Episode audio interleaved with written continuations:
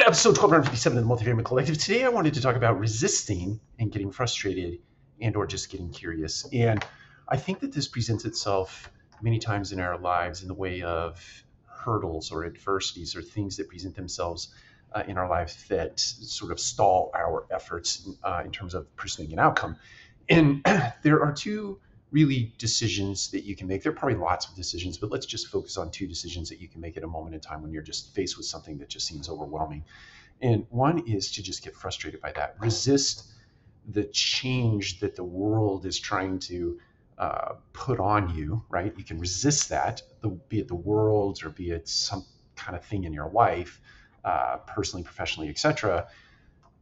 You can resist that, right? And you can be frustrated by it and you can live in that frustration. You can stew in that frustration. You can get resentful in that frustration, or you can get super curious and you can go deep into your life and understand why you are frustrated by the situation, right? Why you are resisting in the first place.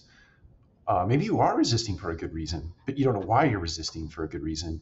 You don't know what the reason is, so you can't really focus on shoring up the things around that uh, to make sure that you continue down the path of, of resistance because it will yield a good outcome, or you get super curious and you figure out that you are trying to fight something that you have zero control over.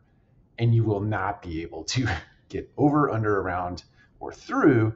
So you should change course. But you have to get down to the root of that. So in those times of adversity, you can resist and get frustrated, or you can just get curious my suggestion is get curious. Take care. We'll talk to you again soon.